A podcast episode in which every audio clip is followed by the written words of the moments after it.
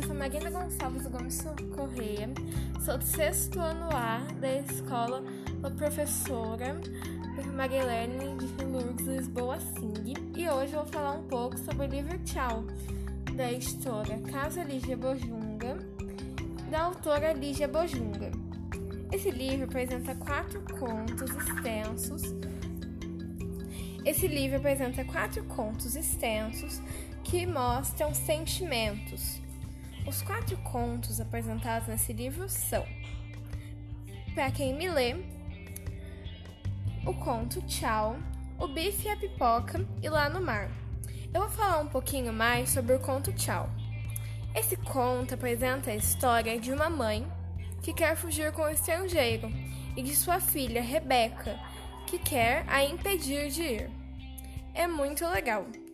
É o meu conto preferido, mas acho que vocês também vão gostar do conto Bife e a Pipoca. Eu não vou falar sobre ele, quero que vocês tenham curiosidade para ler. É isso, um beijo e tchau!